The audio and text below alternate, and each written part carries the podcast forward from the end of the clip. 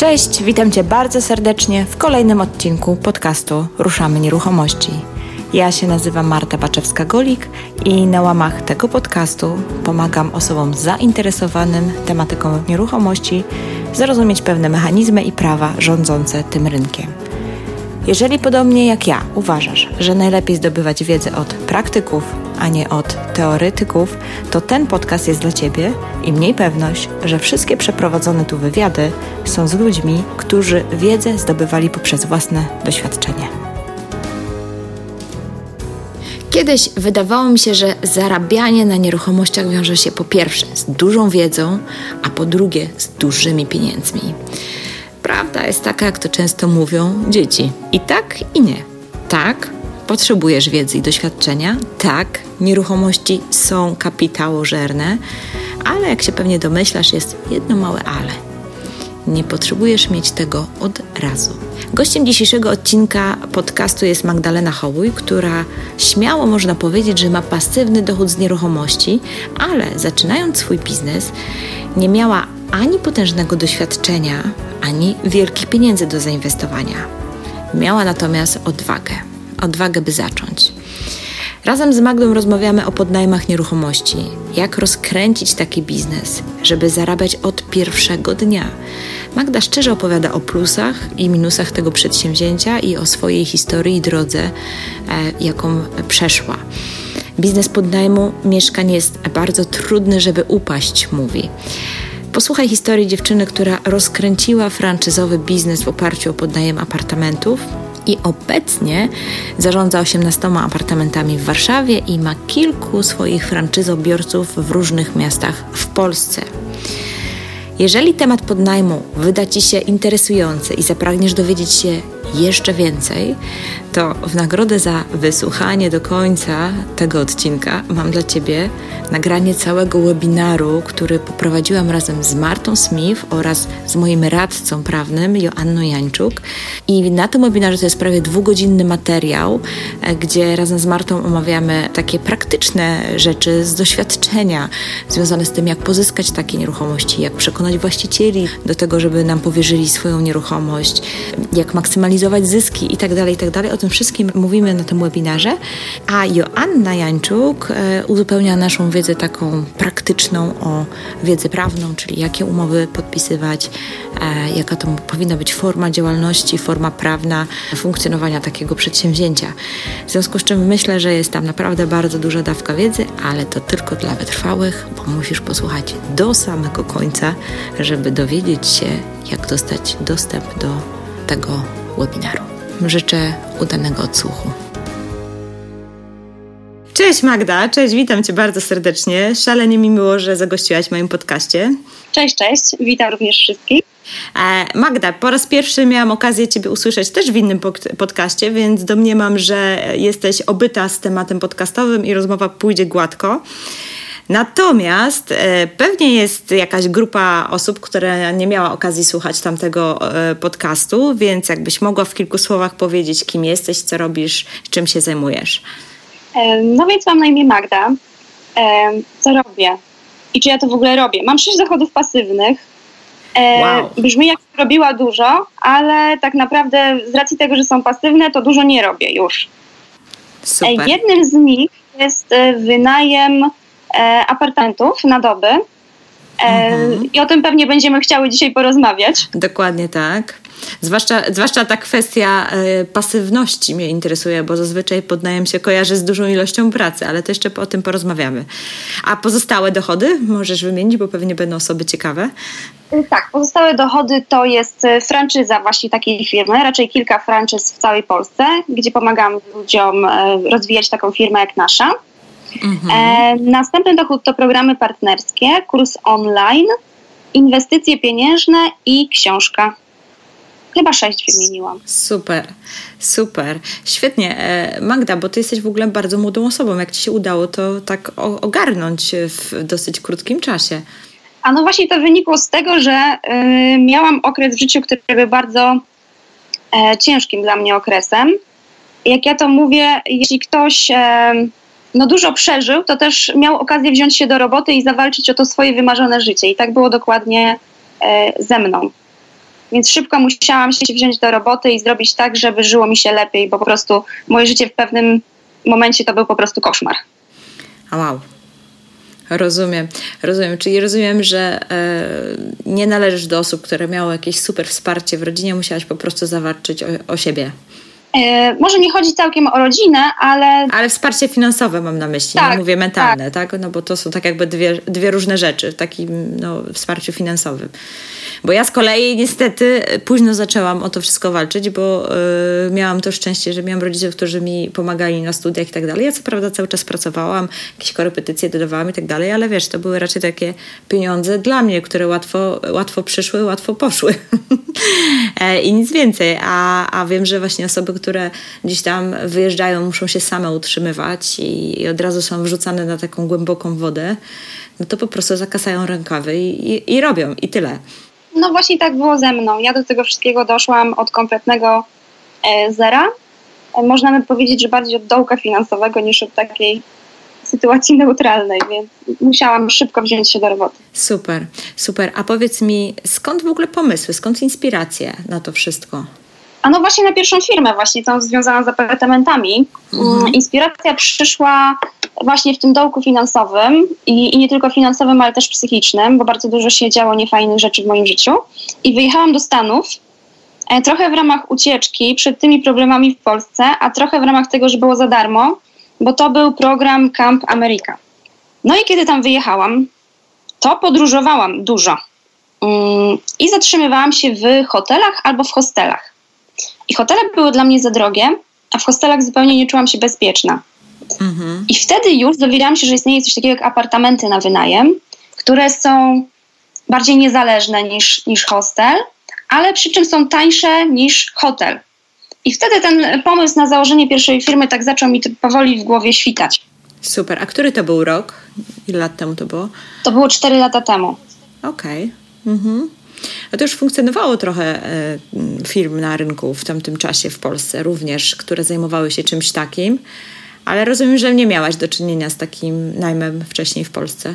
Nie, nie miałam. Właśnie mhm. dopiero wtedy, gdy byłam za granicą, tak naprawdę. No tak, bo to podróże inspirują jednak do, do różnych mhm. rzeczy. Super. Tak. Czyli to, to był taki symptom po prostu wynikający z Twojej własnej potrzeby. Tak, ja w ogóle mm, jakby nie znalazłam tego pomysłu, gdybym go nie szukała. E, ja mhm. wiedziałam, że chcę założyć własną firmę, bo u mnie to wiązało się z taką po prostu niezależnością, tak? Z wolnością że nie mam szefa nad głową.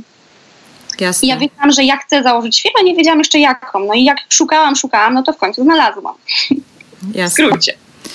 Jasne.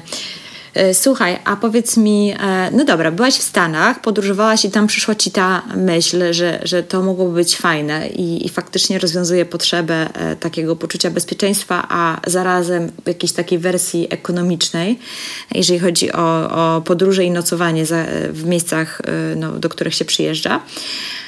A powiedz mi, jak zaczęłaś? Jak wróciłaś do Polski, to już miałaś jakiś konkretny pomysł, czy, czy, czy, czy jak to było? Wróciłam do Polski, poznałam mojego narzeczonego.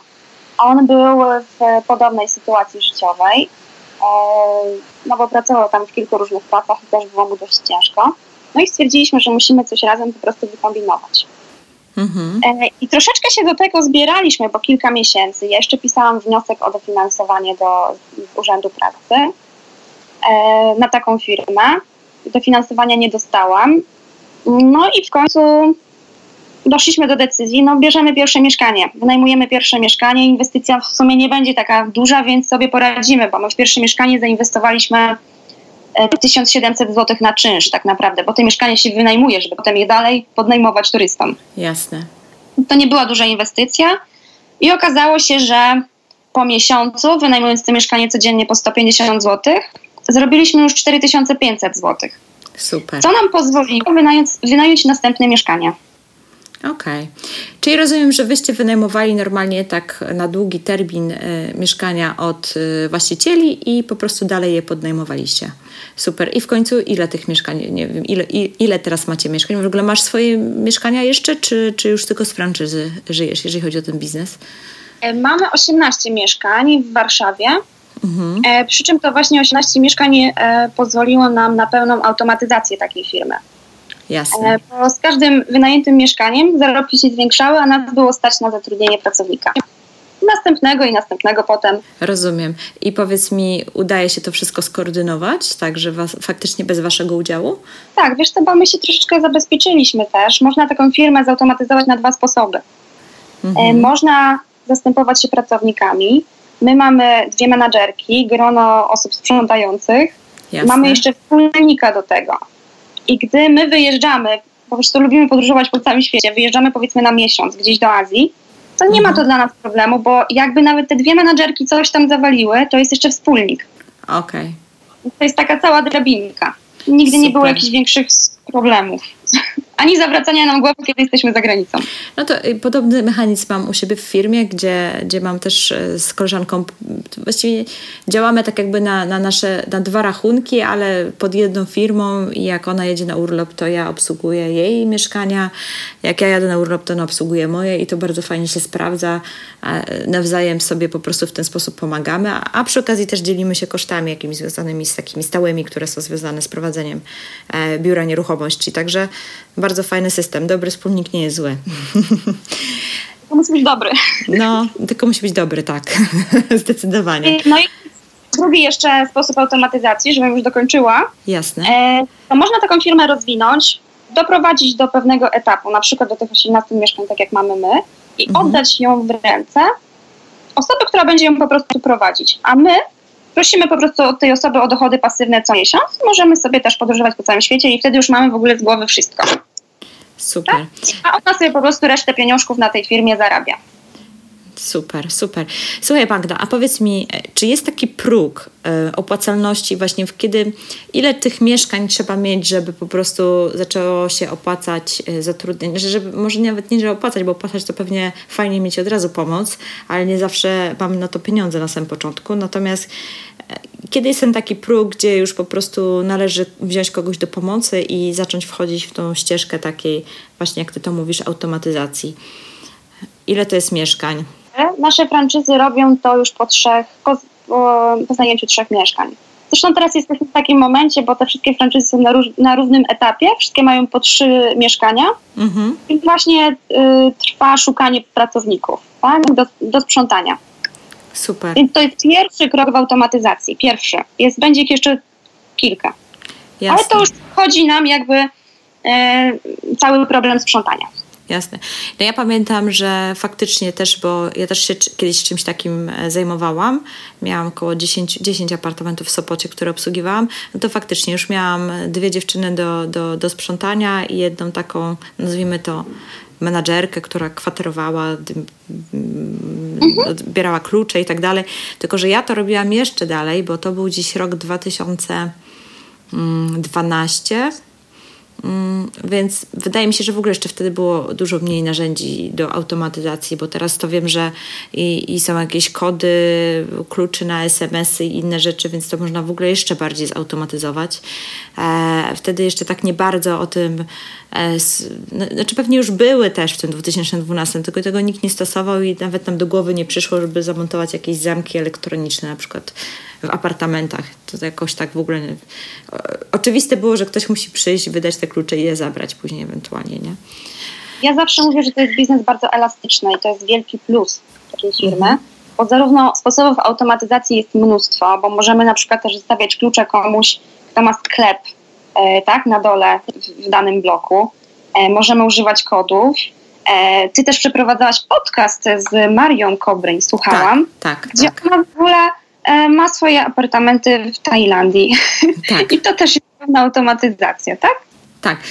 No więc właśnie, więc ona właśnie mówiła, że ona to w ogóle robi tak, że tak naprawdę ma zdalnie wszystko, głównie ma zamówienia przez Airbnb, automatycznie przychodzą wszystkie płatności i tak dalej, i tak. Mają tam tylko właśnie dziewczynę, która e, ogarnia, e, że tak powiem, sprzątanie i jest taką, taką menadżerką, która jak się coś dzieje, czy coś tam, to ona dysponuje jakimś panem, złotą rączką, czy to jakiś napraw, czy jakieś innych rzeczy takie, które tam się zawsze mogą przydarzyć nie? W, podczas takiego e, funkcjonowania e, przy, przy takim biznesie.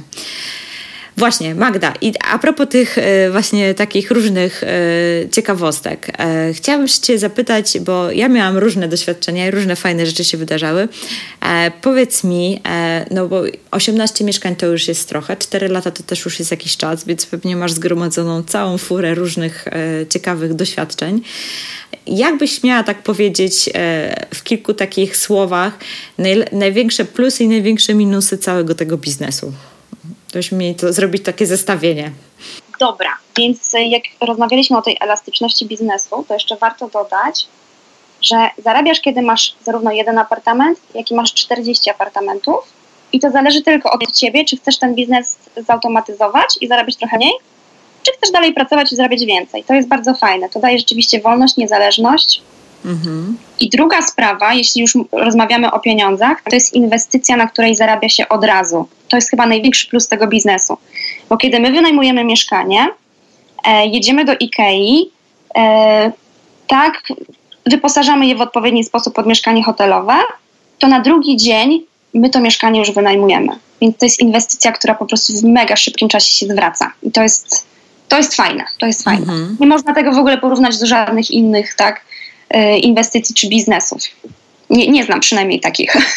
No, chyba tylko jakieś online e, kursy ta, są może jeszcze łatwiejsze w, w tej kwestii, w sensie takim, że no, trzeba przygotować e, kurs i, i potem sprzedawać, chociaż powiem Ci szczerze, że ja mam takie doświadczenie, bo też jest, mam pierwszy kurs za sobą online, który robiłam właśnie z Martą Smith. Przygotowałyśmy się do do tych webinarów, tak? W sensie, żeby merytorycznie było przygotowanie, ale e, nie poniosłyśmy kosztów e, różnych nagrań i tak dalej. To wynikło z tego, że po pierwsze dosyć szybko podjęłyśmy decyzję, że po prostu tak zróbmy to i zobaczmy, czy to zadziała, e, bez jakiegoś zastanawiania się, czy, czy to damy radę nagrywać, czy nie. A druga rzecz jest taka, że Marta jest w Anglii, ja jestem tutaj i ciężko nam było znaleźć termin, żeby się jakoś spotkać i zrobić wspólne nagrania, więc też ta taka strona, że tak powiem, odległości i, i różnych państw, w których żyjemy, to spowodowała, ale tak naprawdę właściwie jeżeli to nagrasz, no to od razu się to sprzedaje, pod warunkiem, że jest oczywiście e, taka potrzeba na rynku, nie? Tak, no właśnie ja miałam podobne doświadczenia, ale zeszło mi troszeczkę dłużej, bo zanim ja zaczęłam sprzedawać w internecie, Mhm. E, no to minęło trzy miesiące, bo musiałam sobie zrobić kurs, rzeczywiście nagrać te wszystkie materiały, bo ja też stawiam zawsze na pasywność, więc nie chcę robić niczego na żywo. I jednak te trzy miesiące całej tej pracy e, było bez zarobków, nie? I ja sobie to porównuję z biznesem apartamentowym i tam rzeczywiście to jest szybciej. Przynajmniej w moim przypadku, tak? Każdy ma różne doświadczenia. Super. A powiedz mi, jeżeli możesz zdradzić, jak się umawiacie z właścicielami, e, to, bo wiem, że niektóre firmy stosują różnego rodzaju prowizje od obrotu i tak dalej. W ten sposób też funkcjonujecie, czy raczej się bardziej sprawdzają Twoim zdaniem takie umowy, gdzie wynajmujesz na długi termin, płacisz jakiś stały czynsz dla właściciela? Co jest bardziej opłacalne? Nie, my z prowizjami kiedyś próbowaliśmy i nie było to jakby dla nas, może nie, nie że było nieopłacalne, ale nie było wygodne, bo trzeba było co miesiąc to rozliczać, mówić ile zarobiliśmy, a teraz umawiamy się po prostu z właścicielami, że wynajmujemy to mieszkanie na długi okres czasu. Oni mają takie plusy, że mają święty spokój, po prostu tak w skrócie mówiąc. Mhm. E, my się zajmujemy naprawami na bieżąco, gdzie normalny lokator, jakby mu się coś popsuło, na przykład kran, tak. No to potrafię zadzwonić do właściciela i powiedzieć, no może tak. byśmy się złożyli na pół, nie? I w ogóle to fajnie, jakby pan przysłał, przysłał kogoś do naprawy. Dokładnie. U nas czegoś takiego nie ma. My, my się zajmujemy tym bardzo szybko. Naprawiamy to sami i na własny koszt. Bo jeśli my tego nie będziemy mieć naprawionego, to na drugi dzień mieszkanie się nie wynajmie. Jasne. Więc my nawet nie mamy czasu zawracać głowy właścicielowi takiego mieszkania. I myślę, że to są dla nich takie największe, największe plusy. Mhm. No zdecydowanie. Czysty dochód pasywny dla właścicieli mieszkań. Dokładnie tak. Ja powiem Ci szczerze, że mam podobne doświadczenia, bo też podpisywałam umowy właśnie takie długoterminowe e, z jakimiś e, stawkami. Miałam co prawda rozróżnienie na, na sezon letni i zimowy, gdzie w sezonie letnim oni po prostu dostawali trochę wyższy czynsz, w sezonie zimowym trochę niższy. E, z racji no, sezonowości tego biznesu, zwłaszcza w Sopocie, bo to typowo taki rejon turystyczny. I to było bardzo fajne, bo oni byli zadowoleni, że oni mają zawsze stałe pieniądze, z tego nie muszą się martwić. Latem mają też fajne pieniądze, większe e, niż normalnie, a z drugiej strony no pewnie mniejsze, jakby sobie sami wynajmowali turystom, ale zero problemów, więc to faktycznie fajnie działało i się sprawdzało. Elastyczność biznesu, można się umawiać na różne sposoby. Tak? No, dokładnie, dokładnie. Także to jest ten. Nie, bo często właśnie e, pytają się mnie e, osoby e, na różnego rodzaju jakieś tam live'ach, czy gdzieś, gdzie funkcjonuje, zresztą nawet robiłyśmy też webinar z Martą jakiś na ten temat e, podnajmów, no to zazwyczaj są pytania takie, jak przekonać właścicieli, E, do, do po prostu podpisania takiej umowy. E, a drugie pytanie to jest właśnie o sposób rozliczenia, czy lepiej tak, czy prowizyjnie. No jeszcze są oczywiście pytania pod tytułem, czy muszę mieć działalność gospodarczą, czy nie i tak dalej. A więc to są już takie bardzo techniczne rzeczy, ale generalnie widzę, że największym takim mentalną przeszkodą dla tych osób jest to, że oni się obawiają, że ci ludzie się nie zgodzą, że, że, że na podnajem, że to będzie bardzo trudne do negocjacji, żeby po prostu przekonać właściciela, że chce się na tym mieszkaniu w jakiś tam sposób dodatkowo zarabiać i podnajmować dalej, nie? Mamy na to sposoby po prostu. My wysyłamy naszym licencjobiorcom specjalny folder, w którym mhm. mają napisane jak przekonać właściciela. Jak widać w sześciu miastach Polski działa. E, nasze mają po trzy mieszkania i działa. Super. Da się. Da się. Tak, oczywiście, że tak, oczywiście, że się da. No wiesz, y, ja, ja, mówię tak zawsze. Pamiętam, jak robiłam y, studia podyplomowe z obrotu nieruchomościami, e, bo jeszcze zaczynałam w czasach, kiedy licencje obowiązywały. E, I, to było świetnie widoczne, jak y, na, na sali było gro ludzi, którzy już pracowali w zawodzie. Ja się do tych ludzi zaliczałam. I było gro osób, które no, przyszło na studia, licząc na to, że zrobią zawód i dopiero zaczną pracować.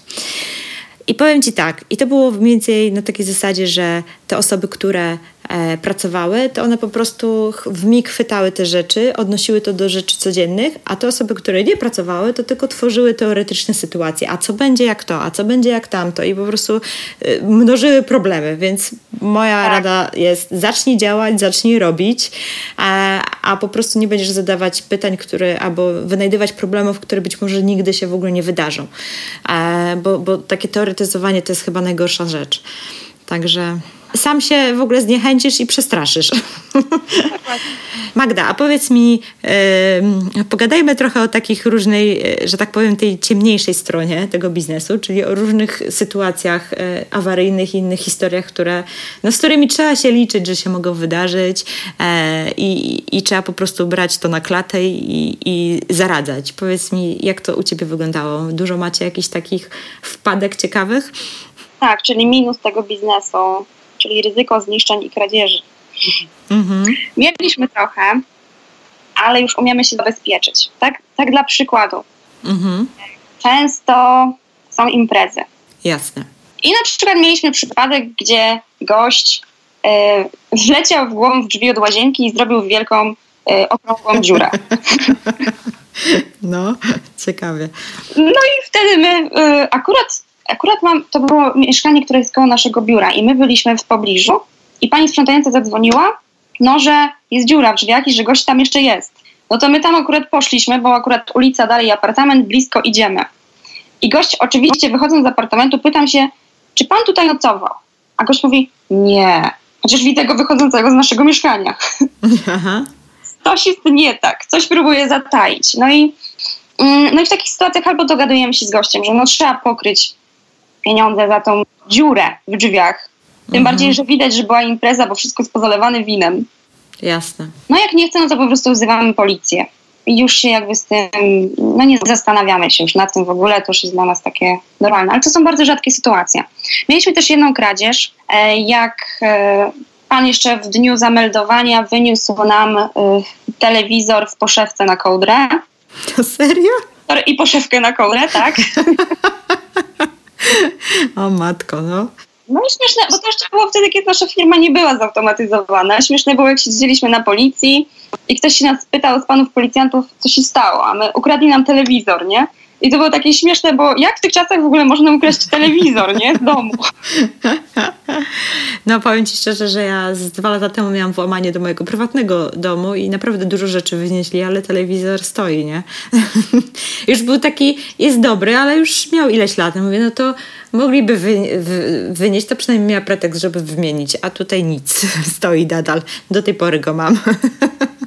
Właśnie i tu jest ważna wskazówka, że kiedy wyposażamy apartament, lepiej jest zakupić wyposażenie, brzydko mówiąc, gorszych firm.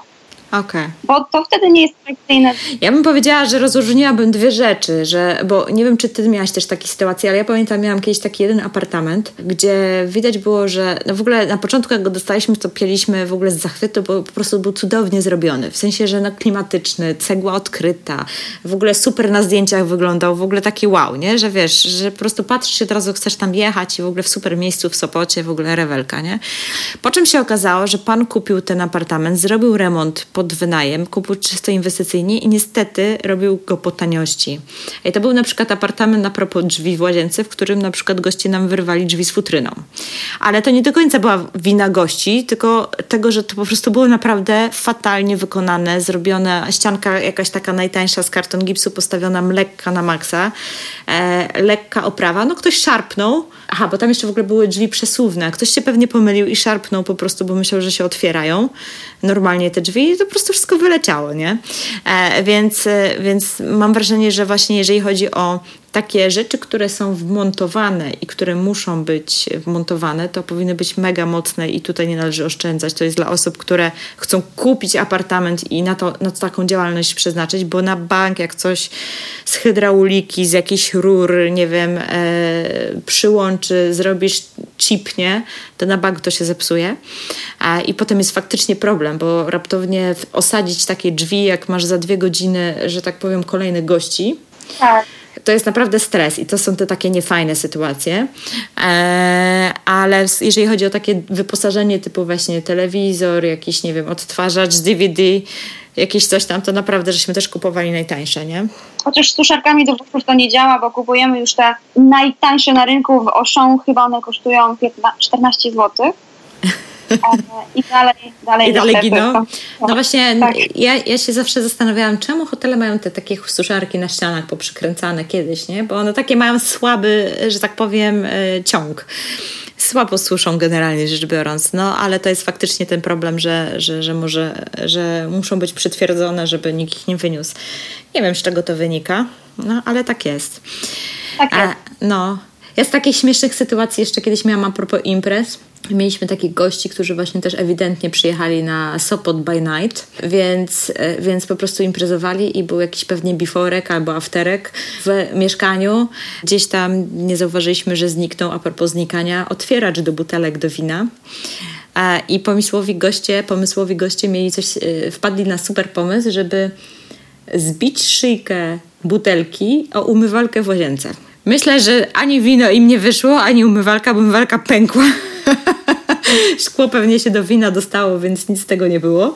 E, więc z takich właśnie kreatywnych sposobów e, właśnie miałam taką sytuację, no i od tamtej pory faktycznie sprawdzaliśmy zawsze z pani, które sprzątały, miały obowiązek sprawdzać, czy są tego typu akcesoria w kuchni, e, żeby po prostu unikać tego typu sytuacji. Także. Mhm różnie to bywa. Jeszcze powiem, jak, może jak sobie radzimy z tym na ten moment, kiedy firma jest zautomatyzowana. No to są rzeczywiście sytuacje, których nie bar- które nie bardzo może załatwić menadżerka. Dlatego, że kiedy przyjeżdża policja, e, musi być osoba, która podpisała umowę najmu, z tą umową najmu w ręku, żeby po prostu można było wejść do mieszkania. E, więc to muszę być albo ja, albo mój narzeczony, albo nasz wspólnik. Mhm. Przepraszam cię, wejdę słowo. Macie zwykłą działalność gospodarczą, czy to jest jakaś spółka? Spółka. Spółka, spółka. Już spółka. Ale ZO? Tak. No to ewentualnie osoba zatrudniona, tak? Mogłaby pewnie wejść. Właśnie policja zawsze życzy sobie osobę, która, której podpis widnieje na umowie. Mhm. Nie wiemy dlaczego, ale tak jest. Za każdym razem jest tak to samo. Ciekawe. To ciekawe. No. No. I co? I jak to e, rozwiązujecie? No i wtedy po prostu, jak my jesteśmy za granicą, to wspólnik jedzie a kiedy wspólnik jest gdzieś tam, to my jedziemy, ale to się zdarza bardzo rzadko. Więc ten biznes dalej jest dla nas pasywny, tak? bo to są naprawdę zdarzenia, które się dzieją no, raz, raz na rok, no, ewentualnie. Ja myślę, że to jest w ogóle dużo, dużo mniej e, rzadziej niż na przykład jakiś czas temu poznałam dziewczynę, która prowadzi wypożyczalnię rowerów tutaj e, na, u nas nad morzem. Takie, wiesz, przy plaży, co stoją stoiska, gdzie można rowery wyprowadzić, to ona mówi, że 10 do 15% e, kradzieży rowerów to już jest po prostu standard, oni to wliczają w koszty, nie? Mhm. Po prostu. Nie wraca tak, między 10 a 15% rowerów tracą po każdym sezonie. Także tak, taki biznes, takie ryzyko trzeba wkalkulować i tyle. No dokładnie tak, tak samo jak my jakby nie stosujemy żadnych kaucji, kiedy goście przyjeżdżają, bo bylibyśmy po prostu niekonkurencyjni. My się po prostu z tym liczymy. Mhm. Taki jest minus i tyle. Rozumiem.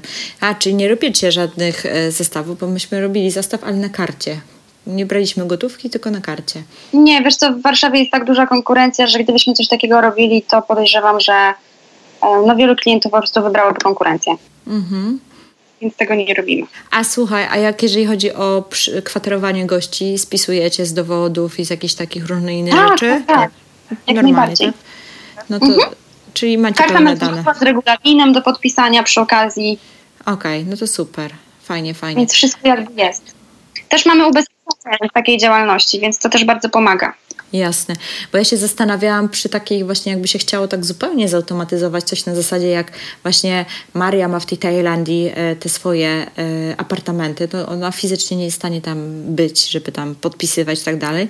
Się zastanawiałam, czy właśnie jakieś takie wersja takiego, nie wiem, wiesz, tak jak są nie wiem, akceptujesz regulaminy w sklepie, że odhaczasz e, krzyżykiem i coś tak przy na przykład zakupowaniu czy tam rezerwacji można by było wprowadzić. Pewnie można by było, tylko ciekawa, jaką to by miało moc prawną. Trzeba by było sprawdzić. Znaczy tak, jeśli gość coś podpisuje i my mamy własny regulamin, no to jakby to ma moc prawną, bo on się pod tym podpisał. Jasne. Nie, tam też nie ma jakichś rzeczy dziwnych. Tam jest po prostu, że za zgubienie kluczy no też musi ponieść odpowiedzialność i, i zapłacić tyle i tyle, tak? Że za zniszczenie odpowiada on. To, to nie są jakieś rzeczy, które miałyby być niezgodne z prawem. Jasne. Tak. Mhm. No trzeba się zabezpieczać, jednak y, nawet jak siedzi do hoteli, to, to pierwsze co, to, to wyjmują kartę i, i, trzeba uzupełnić te dane i podpisać, pani sprawdza dowód i to jest, że tak powiem, normalne. To jest tak samo. Marta, e, Marta, widzisz, mam wspólniczkę Martę i ciągle, e, ciągle jestem z nią na linii i, i Marta, Magda, łatwo pomylić. Magda, jeszcze raz, e, powiedz mi, jakbyś miała tak e, określić w czasie, nie wiem, czy, to, czy, tam, czy masz taki punkt zwrotny, ale kiedy był ten moment, kiedy stwierdziłaś, że to już jest faktycznie na tyle fajny biznes, że, że chcesz to zautomatyzować, nie wiem, zrobić franczyzę i tak dalej? E, a, a kiedy po prostu to był, a do kiedy tak myśleliście, że po prostu będziecie sami to ogarniać? Czy od razu zakładałaś to z, z takim założeniem, że, że wiesz, że będziesz e, z tego robić taki biznes samoobsługowy? Nie, nie, ja tego nie zakładałam od razu. Ja po prostu myślałam, że biznes, jak założę własny, to będzie tak jak powiedziałam, będę niezależna i wolna, a nagle się okazało, że moim szefem jest każdy klient i że w ogóle to ja nie śpię, bo muszę obsługiwać, obsługiwać gości 24 godziny na dobę, że jest strasznie ciężko, że ja się zaczynam kłócić z moim narzeczonym, bo to też w grę wchodzą emocje, różne sytuacje, na które trzeba szybko reagować. Ja stwierdziłam, że to jest po prostu straszne i że to jest gorsze niż etat. I wtedy zaczęłam się jakby edukować, nie? Jakby to zrobić, żeby firmę zautomatyzować. Mhm. I ja wtedy też dzięki tej firmie weszłam troszeczkę na drogę tej edukacji finansowej, którą teraz, której teraz uczę, yy, tak, poprzez mój blog. Mhm. Yy, I też mój blog nazywa się dlatego 365 dni do wolności, bo zautomatyzowanie tej firmy zajęło nam równy rok. Rozumiem. W rok doszliśmy do 18 apartamentów. Więc to też wynikało z tego, że było bardzo ciężko, bo to, nie, to wszystko nie jest tak, że ten biznes ma tylko same plusy i jest wszystko łatwo i przyjemnie, zarabia się od razu. Ja jechałam do pracy, kiedy biznes nie był zautomatyzowany, do tej firmy jechałam i zastanawiałam się, od kogo ja dzisiaj dostanę kopniaka w tyłek. Jaki problem nie do rozwiązania będę musiała e, rozwiązywać i z jaką niewdzięcznością się spotkam, nie? Bo to jest biznes, w którym spotykamy się z dużą niewdzięcznością. Są goście, którzy nigdy nie będą zadowoleni. Są goście, którzy przyjeżdżają tylko po to, żeby zepsuć sobie pobyt, a nam życie na kilka dni. Mhm. To jest całkowicie normalne. I wtedy stwierdziłam, że ja, ja tego dłużej nie wytrzymam i ja muszę się zastąpić pracownikami, po prostu. Więc to wynikało z, z potrzeby. Rozumiem. Rozumiem.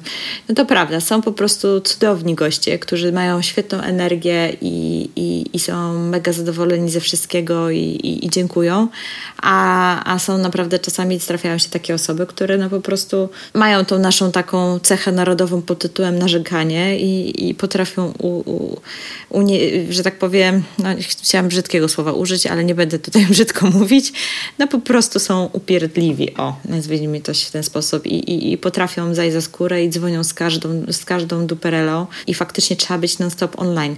Ja też miałam takie wrażenie, że, że, że jednak yy, no, między innymi dlatego też przerwałam ten biznes ze względu na to, że e, urodziło mi się małe dziecko i już nie byłam w stanie nad tym, powiem, panować sama.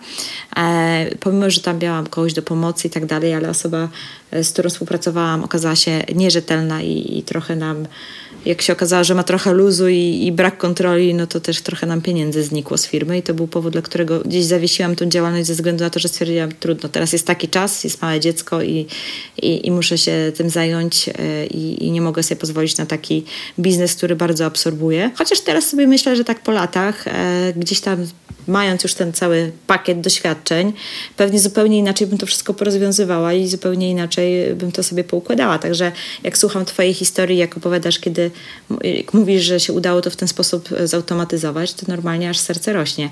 Że, że strasznie się cieszę, że to się da zrobić w tym biznesie. Ty po prostu nie zdążyłaś dojść do momentu, w którym miałabyś o wiele mniej tych rzeczy na głowie. Nie? Że, że pewne wydarzenia wydarzyły się trochę za wcześnie. No. Tak? Bo wystarczy może jeszcze jakiś czas tą firmę rozwijać i, i pewnie udałoby się ją zautomatyzować. Pewnie tak. Znaczy, mówiąc wprost i a propos minusów, tak, no mnie po prostu dziewczyna, która kwaterowała, kradła i wyprowadziła sporo pieniędzy e, z, z firmy, a ja już miałam małe dziecko na karku, a jeszcze w międzyczasie no, z mój tato zmarł, były problemy z firmą mojego ojca i tak dalej, i tak dalej. Dużo rzeczy, różnych rzeczy się e, nałożyło, że musiałam się przenieść zupełnie w, inną, w inny rejon działalności, więc automatycznie żeśmy, że zawiesiłam to to, działanie, aczkolwiek to miało bardzo duże, fajne szanse e, rozwinięcia się, bo tak jak mówię, mieliśmy wtedy 10 apartamentów i, i to szło w dobrym kierunku. Co roku przybywały nam jakieś tam kolejne e, apartamenty i, i tam ze dwa czy trzy sezony to prowadziliśmy, nie? E, no, ale cóż, to było bardzo ciekawe doświadczenie, ale, mhm. ale właśnie dlatego tak wypytuję o tę automatyzację, bo bardzo mnie to interesuje, jak tobie się udało tego dokonać no było ciężko, ale się udało. Ja się chciałam poddać, o Jezu, tysiące razy chciałam się poddać, naprawdę. Ale mój narzeczony, i tutaj trzeba zaznaczyć, że odpowiednie osoby właśnie przy nas mogą bardzo dużo zmienić, nie? Mój narzeczony nigdy nie pozwolił mi się poddać. To jest taki fighter. I, I, ja za każdym razem po prostu wstawałam od nowa i działałam. I dlatego ta firma nasza no, wygląda teraz jak wygląda tak? Grunt się nie poddawać w takich sytuacjach. Super. To wszystko minie, będzie po prostu cały czas, cały czas jest z górki w takiej firmie. Też przyszły do nas osoby w pewnym momencie, które chciały założyć franczyzę, czy franczyzę, jeszcze nie wiedziały, że to będzie franczyza, chciały założyć taką firmę w Krakowie i przyszły do nas po pomoc, żeby im pomóc, bo e, zdawały sobie sprawę, jak może być ciężko. Mhm. I tak cały pomysł, właśnie po dwóch latach prowadzenia naszej firmy, tak powstał pomysł z rozwijaniem franczyz. Sieci. I w ilu, w ilu miastach jesteście już? E, w sześciu. To się w ogóle bardzo szybko dzieje. Super, super. My byśmy bardzo dużo dali kiedyś za to, żeby ktoś nam odpowiedział na takie pytania, na które nie potrafimy znaleźć odpowiedzi. Jasne. A powiedz mi z Twojego doświadczenia, no bo już jak masz sześć miast, rozumiem, że masz sześć nowych osób, które się tym zajmuje, plus masz swoje menadżerki, które też musiałaś rekrutować. Czy z Twojego mhm. doświadczenia zauważyłaś, że to jest biznes dla osób o takich czy takich cechach, a, a na przykład osoby o takim, takim sposobie bycia, nie wiem, cecha charakteru zupełnie się do tego nie nadają? Czy coś jest takiego w sobie, co trzeba mieć, żeby, żeby po prostu ten biznes faktycznie prowadzić? Wiesz co, cierpliwość na pewno, bo my informujemy naszych franczyzobiorców, że przez rok będzie ciężko u nas było ciężko przez rok, u nich te, też będzie ciężko. Mhm. E, więc cierpliwość. Dochody pasywne mają to do siebie, że nie od razu je dostajemy. Najpierw musimy wykonać ciężką pracę, żeby cieszyć się nimi mm, najlepiej do końca życia. E, więc osoby, które mają cierpliwość i są gotowe na tą ciężką pracę przez rok. E, przy czym myślę, że osoby zaradne na pewno. Mhm. Bo będzie tyle różnych sytuacji, że tutaj po prostu nie można stanąć i się popłakać, tylko trzeba działać. Tak jest. Ja, ja nie jestem może osobą nie wiadomo jak zaradną, ale ja miałam od tego e, mojego narzeczonego. No, super. Najlepiej wspólnicy, żeby to nie była jedna osoba niezaradna, bo po prostu sobie nie poradzi. Na początku. Jasne. Nie, więc, więc to jest ważne, żeby, żeby, żeby się nie załamywać, żeby działać. Nie każdy może ma takie predyspozycje. Jasne. Bo ja sama wiem, ile ja razy chciałam się poddać. Mhm. A tak to raczej więcej nie ma jakichś takich specjalnych. Ja myślę, że taka odporność na, na taki stres tu i teraz, bo y, goście potrafią być strasznie tacy pushing, tacy wiesz, naciskający, nie? A, tak. i, I po prostu czasami gdzieś tam faktycznie trzeba im przyznać y, rację i, i, i po prostu zrobić coś, bo coś na przykład było niedopatrzone, a czasami są to naprawdę wymyślone rzeczy i trzeba mieć wtedy taki, taką odporność na tego typu presję, którą wywierają właśnie gości, którzy przy, przychodzą, przyjeżdżają i, i trzeba po prostu umieć łapać dystans do takich sytuacji i to chyba jest najważniejsze, jeżeli chodzi o, mhm. o taką pracę. Bo ja też miałam tyle różnych sytuacji, w których miałam ochotę się popłakać i rzeczywiście to zrobiłam, ale to przychodzi z czasem, bo już spotkać się kilka takich sytuacji, kiedy goście będą robić wszystko, żeby wyprowadzić z równowagi, e, mhm. no ale robisz się odporny po prostu z czasem. Tak, Uczysz się tego, jak się zachowywać. Więc to też nie jest tak, że liczą się jakieś predyspozycje. No, po prostu się nie poddajesz i uczysz się tego, co trzeba zrobić, w jaki sposób się zachować. No i trzeba się zdawać sprawę, że czasami na przykład, tak jak miałam raz taką sytuację, o 7 rano telefon, dzwoni e, gość z jednego naszego apartamenta i tam w tym apartamencie akurat było wszystko na prąd. Po prostu korki wystrzeliły. No najzwyczajniej w świecie czasami się to zdarza. Po prostu trzeba wejść, otworzyć skrzynkę i podnieść do góry ten, ten, ten, ten taki wichajster. E, no ale problem polega na tym, że gościem była jakaś Rosjanka. No i o 7 rano w niedzielę telefon i pani mówi, że nie ma prądu, nie ma w związku z tym tam ciepłej wody i wszystkiego i że w ogóle tragedia i ona do mnie po rosyjsku, ja do niej moim łamanem rosyjskim. Teraz sobie myślę, jak jest skrzynka elektryczna po rosyjsku. To było straszne wyzwanie dla mnie. E, I, i faktycznie no jakoś się w końcu e, dogadałam, wytłumaczyłam, że jest taki biały box. I, I, jakoś poszło. No ale takie sytuacje się zdarzają. No, i, i, pani się skapnęła, jak już to zobaczyła, to już skumała o co chodzi i podniosła sobie ten, ten, ten korek i było wszystko ok. No ale takie rzeczy się wydarzają przy takim biznesie. Jest wesoło. Bo są goście, którzy nie chcą kiwnąć palcem, no bo jednak oni zapłacili za ten apartament i oni nie chcą iść do tej białej skrzynki. Mhm. E, no i wtedy jacyś pracownicy muszą do nich jechać. Tak, tak. A czasami są tacy, że chcą tylko właśnie na przykład problem komunikacyjny jest pod tytułem rosyjski, który miałam jakieś 30 lat temu. Trzeba było sobie raptem odświeżyć, nie? Także zabawnie.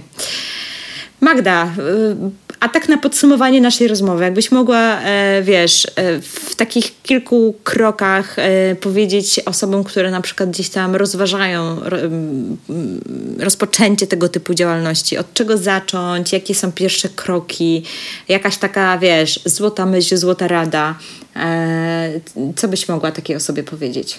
No powiedziałabym, że to nie jest biznes, którego trzeba się bać.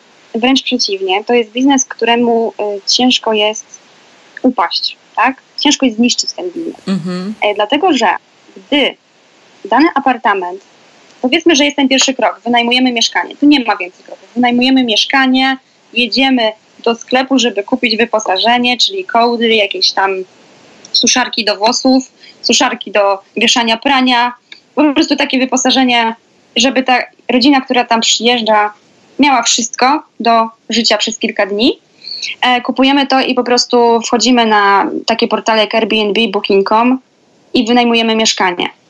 Więc powiedziałabym, żeby się tego nie bać, bo gdy takie mieszkanie nie będzie się w danym miejscu wynajmować, e, obłożenie będzie po prostu no, bardzo słabe, to zawsze to mieszkanie można wynająć na długi termin.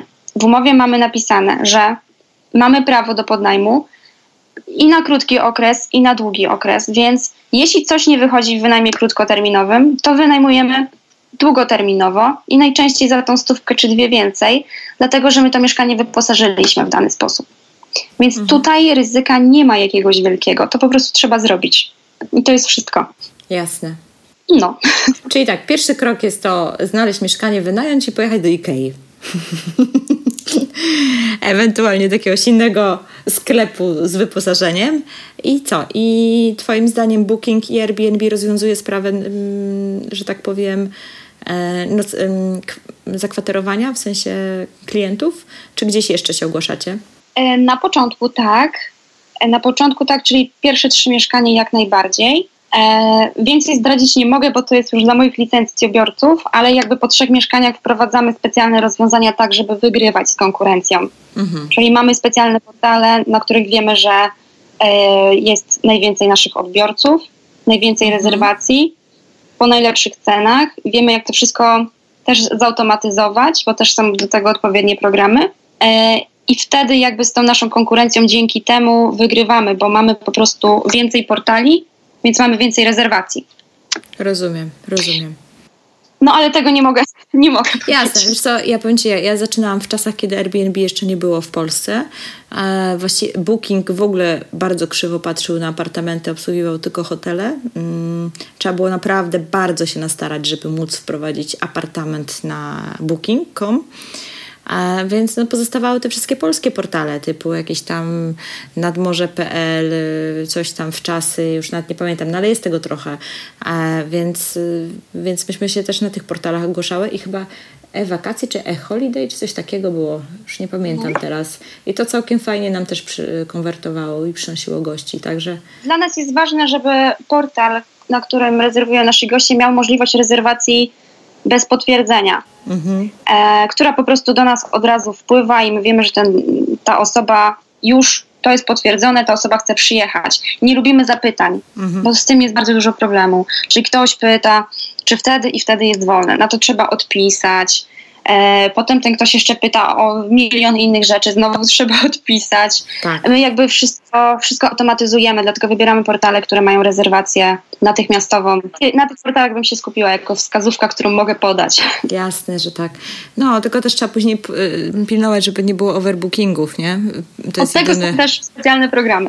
No to super, no to fajnie. No to widzisz, to wszystko poszło do przodu. wszystko poszło do przodu. Ale zdecydowanie mamy teraz tyle narzędzi, że naprawdę nie musimy, jak to się mówi, y, przekopywać ogródka małą rzeczką. Naprawdę są super narzędzia do zrobienia tego y, szybko i bezboleśnie. Także to jest kwestia pewnie y, zorientowania się w, w branży i biznesie. Dobra, myślę, że będziemy kończyć powoli. E, bardzo Ci dziękuję za, za wiele cennych wskazówek e, odnośnie podnajmu. Mam nadzieję, że zachęciliśmy osoby do podjęcia wyzwania, więc jeżeli się zastanawiacie lub myślicie o tym już od dłuższego czasu, to po prostu tak, można to zrobić, tak, zróbcie to, bo Polska jest dużym krajem, jest dużo pięknych miejsc, w których pewnie tego typu mieszkania by się fajnie wynajmowały. Tak bym to podsumowała. Nie wiem, może chcesz coś od siebie jeszcze dodać? Co ja, ja po prostu, tak jak mówię, nie zastanawiać się, tylko to zrobić. Jasne. A jeżeli możesz nam zdradzić jakieś swoje kolejne plany e, rozwojowe, jakiś kolejny pomysł na biznes pasywny, już tak schodząc z podnajmu na koniec? E, wiesz co, chyba nie chciałabym następnego, raczej chciałabym e, pójść w skalę, jak ja to mówię, mhm. i sprawić, żeby te moje dochody pasywne, które mam, były większe. Jasne. w tych już dziedzinach, które, w których działam tak? Czyli chciałabym, żeby franczyza była w większej ilości miast w Polsce. Mhm. E, chciałabym mieć więcej apartamentów w Warszawie. E, chciałabym, żeby mój biznes internetowy e, działał na większą skalę, więc to w ten sposób teraz bym chciała. Czyli skupiasz się teraz na skali. Na skali, dokładnie. A jeszcze, jeszcze jedno mam takie pytania już poza podnajmami, bo wspomniałaś, że mm, zaczęłaś się edukować i rozmawiałyśmy chwilę o edukacji finansowej. E, powiedz mi jakieś ciekawe szkolenia, coś fajnego, co, albo może jakaś książka, nie wiem, jakiś kanał, blog, coś na co trafiłaś, co Cię mega zainspirowało, co możesz polecić? E, mi się spodobało bardzo szkolenie Millionaire Mind Intensive. Mhm. Ono jest trzydniowe. E, odbywa się już chyba teraz dwa razy w roku. Trzeba sobie po prostu wejść w Google i wyszukać. Chyba teraz będzie w październiku. To było bardzo mhm. fajne, bardzo zmienia przez trzy dni myślenie e, na temat tego, w jaki sposób zarabiać pieniądze. To przede wszystkim to szkolenie mnie tak nakierowało na to, żeby zakładać tylko biznesy pasywne. Jasne. Które mogę zautomatyzować, a nie, a nie żadne inne. Mhm. E, co jeszcze? Książka Harva Ekera, Bogaty albo Biedny, po prostu różni mentalnie. Mhm. E, moja książka. tak, tak. Podamy, podamy link do książki, zdecydowanie y, w notatkach. Kieruję na to, żeby, żeby po prostu raz za razem wybierać dochody pasywne, a nie żadne inne. Jasne. E, co jeszcze? Bardzo lubiłam książki Beaty Pawlikowskiej o podświadomości i bardzo mi do dzisiaj pomaga wiedza z tych książek w życiu. mhm. z edukacji finansowej, Eurocash na pewno. W każdym mieście można znaleźć, czy w każdym większym mieście można znaleźć klub edukacji finansowej Eurocash. Mhm. E, I tam będziemy mieli wsparcie ludzi, którzy tak chcą się rozwijać tak jak my, albo wsparcie ludzi, którzy już osiągnęli wolność finansową. Super. Więc e, z takich, z takich miejsc, z takich bym narzędzi skorzystała. Świetnie. Potwierdzam, Millionaire Mind Intensive to też było szkolenie, które zmieniło mój e, punkt widzenia, jeżeli chodzi o, o biznes. Też e, miałam okazję brać udział w tym szkoleniu. E, także tutaj taka chwilowa reklama dla Harva i dla Success Resources, e, ale, ale faktycznie jest to, jest to takie szkolenie, które gdzieś tam daje do myślenia. Daje do myślenia. Niektórym osobom się nie podoba, niektórzy wychodzą, bo to jest y, w takim amerykańskim stylu prowadzone, nie każdy to lubi, ale nie zmienia to faktu, że to daje do myślenia i ćwiczenia, które się tam wykonuje i, i taka praca z, z, w, pra, w parach i samodzielna powoduje, że, że jest taki przystanek stop i człowiek się zaczyna zastanawiać, kurczę, co ja do tej pory zrobiłam z tymi moimi finansami, nie? E, gdzie jestem, w którym momencie, w ogóle uświadamiasz sobie różne rzeczy z przeszłości, e, które gdzieś tam cię trzymają i, i, i wciskają hamulce, także faktycznie to jest taki fajny start, jeżeli chodzi o zmianę myślenia. Także potwierdzam. Wielkie dzięki za spotkanie. E, cieszę się, że znalazłaś tą chwilę i, i mogłyśmy porozmawiać tutaj. E, mam nadzieję, że nasze nagranie nagrało się super, bo rozmawiamy przez Skype'a, a internetowe połączenia różne figle płatają, ale mam nadzieję, że tym razem będzie wszystko fajnie, bo chyba poszło bez zakłóceń. Udało się. I życzymy wszystkim powodzenia. E, w zakładaniu biznesu. Jeszcze powiedz, jak możesz na koniec, gdzie Ciebie można znaleźć, bo być może ktoś się zainteresuje, więc jakbyś mogła wspomnieć e, adres swojego bloga. Pewnie też zamieścimy, e, zamieszczę to w notatkach do odcinka, ale nie, nie każdy zagląda do notatek, więc, więc jak Cię można znaleźć? To jest www.365 do wolności.pl, czyli rok do wolności, tak jak mówiłam wcześniej. 365 dowolności.pl i tam możecie zamówić książkę Magdy i to, ile tam jest sposobów opisanych na, na pasywny dochód? Tam jest nieskończenie wiele, bo ja się skupiłam na tych moich sześciu, ale oprócz tego dodałam wszystkie możliwe, jakie znam, żeby było z czego wydać. No dokładnie, więc jeżeli szukacie inspiracji na pasywny dochód, to jak najbardziej Magdy książka jest świetnym, e, świetnym początkiem. E, taki, e, kiedyś to się nazywało kompendium wiedzy. Pamiętam, ja, ja się jeszcze z takich książek uczyłam. Jak, nie wiem, czy teraz też ludzie w szkołach się uczą, czy tam na studiach, natomiast macie tam zebrane wszelkie sposoby, więc jest tam może inspiracji odnośnie pasywnych dochodów, między innymi właśnie pewnie również jest dosyć mocno opisany e, sposób tego e, zorganizowania firmy w oparciu o podnajem. Wielkie dzięki, pozdrawiamy Was serdecznie. E, jakby były jakieś pytania, to piszcie na blogu komentarze bądź na Facebooku, bo pewnie zamieszczę post pod, na Facebooku z tym odcinkiem. A myślę, że jak zalinkuję tutaj do Ciebie, to na pewno chętnie Magda się zaangażujesz również w dyskusję i podpowiadasz na pytania. Tak zapowiedziałam i mam nadzieję, że mam rację. Bo nie ustaliłyśmy tego wcześniej. Wiesz, no ja lubię mówić to na tematy, o których mam pojęcie, więc bardzo chętnie. No to super, super. To macie Magdy słowo. Troszkę może ją pod mur postawiłam w tej chwili, ale powiedziała, że będzie odpowiadać, więc jak macie pytania, to piszcie. I co? Kończymy. Pozdrawiamy Was serdecznie i do usłyszenia niebawem. Pa! Cieszę się, że wytrwałeś lub wytrwałaś do samego końca i zgodnie z obietnicą zaraz powiem Ci, jak otrzymać dostęp do bezpłatnego webinaru.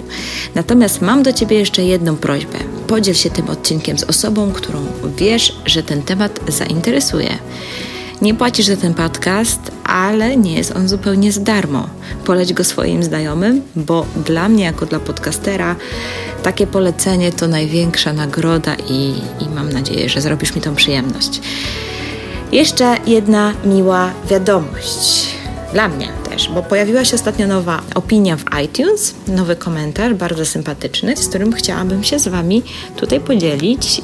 Patryk. Patryk napisał: Świetny podcast, masa wiedzy, przyjemnie spędzony czas oraz mnóstwo przykładów od praktyków.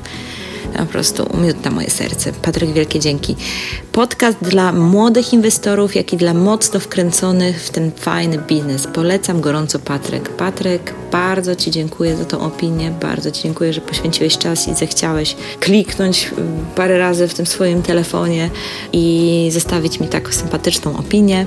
I teraz tutaj e, taka prośba do, do Was wszystkich, jak chcecie, żebym się podzieliła Waszą opinią na łamach podcastu, to zachęcam Cię również do zostawienia takiej opinii. Ale słuchajcie, ostatnio w ogóle odkryłam, że iTunes pokazuje komentarze, tylko te komentarze, w których które zostały zamieszczone w państwie, w którym jesteś. Więc jeżeli słuchacie mnie gdzieś poza granicami i pisaliście mi jakieś swoje komentarze, to ja po prostu ich nie widzę, będąc w Polsce. A patrząc w moje statystyki, widzę, że sporo osób z zagranicy słucha mojego podcastu, więc jest mi bardzo miło. Więc jeżeli gdzieś tam klikaliście i pisaliście coś w iTunes, jeżeli chodzi o opinię, to bardzo Was proszę, prześlijcie mi print screen. To wtedy chętnie to odczytam i się z tym podzielę i pochwalę się, że, że właśnie zamieścicie taki komentarz. Także print screen możecie mi przesłać czy wiadomości na Facebooku lub w ogóle jak wejdziecie na stronę ruszamenieruchomości.pl, to tam jest taki chatbox, e, który bezpośrednio jest połączony z Facebookiem. Jak tam wyślecie to do mnie, to od razu trafi, także będzie mi bardzo miło, jak to zrobicie. Ok, a teraz obiecany webinar i mm, będzie link oczywiście w notatkach do odcinka. Natomiast teraz go podam. Uwaga, skupcie się, jak można dostać się do obiecanego webinaru. Musicie wejść na stronę www.kobiecastronainwestowania.pl łamane na LP myślnik podnajem.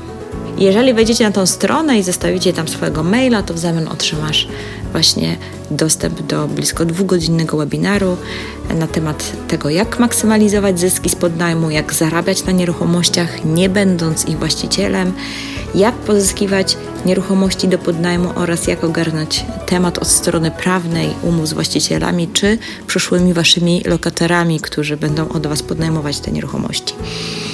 Jeżeli poważnie myślisz o zajęciu się tym biznesem, tą strategią, to gorąco polecam ten wartościowy materiał. Łapcie okazję, bo póki co udostępniam to za darmo, zupełnie za free, ale nie wiem, czy będzie tak wiecznie to trwało.